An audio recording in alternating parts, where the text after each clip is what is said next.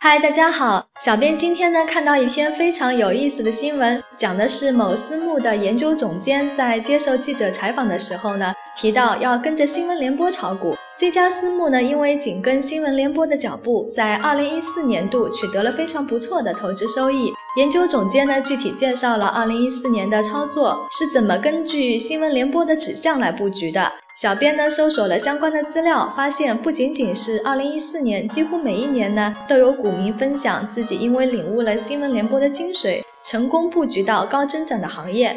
所以呢，我们今天要聊的话题就是跟着新闻联播炒股。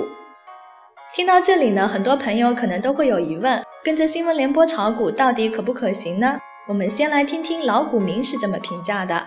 很多老股民这样评价：新闻联播、新闻经济联播。证券时间是他们必看的三档节目，很多重大的政策、宏观经济走向、产业政策、区域规划都能从新闻联播里找到蛛丝马迹。一些领导人的讲话呢，也会暗示日后我国经济的演变轨迹。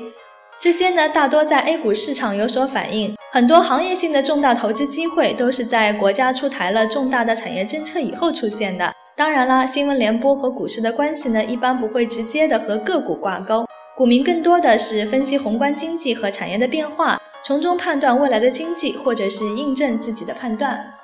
对于投资者来说呢，每天新闻联播里信息这么多，哪些细节会对股票的市场产生影响？领导人的哪些讲话会预示着今后的重大行业变迁呢？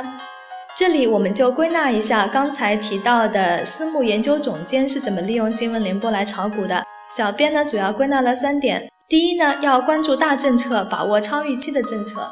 国家出台的政策呢，分大政策和小政策。如果是大政策，特别是之前没有出台过的政策，往往超乎市场的预期，值得我们重点关注。第二呢，验证市场对政策的反应。国家呢有很多政策出台，当政策出来以后，我们要关注市场的反应，看到市场有反应了，才能确定这个政策对市场是有刺激的。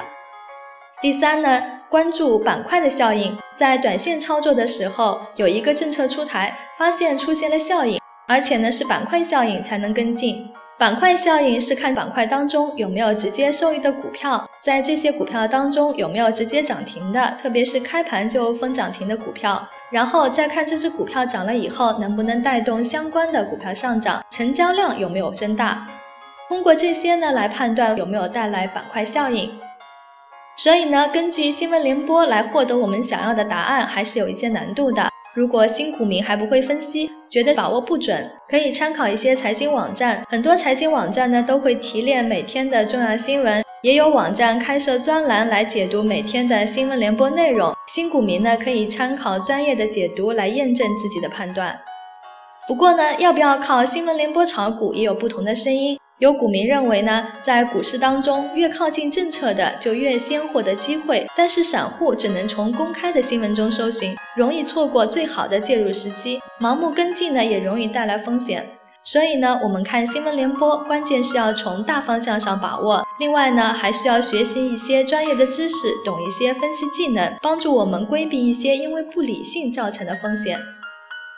我们今天呢就聊到这儿。如果大家对理财感兴趣的话，可以关注我们挖财的微信号，微信搜索“挖财挖财”拼音的全拼就可以了。欢迎大家在喜马拉雅继续收听我们的节目。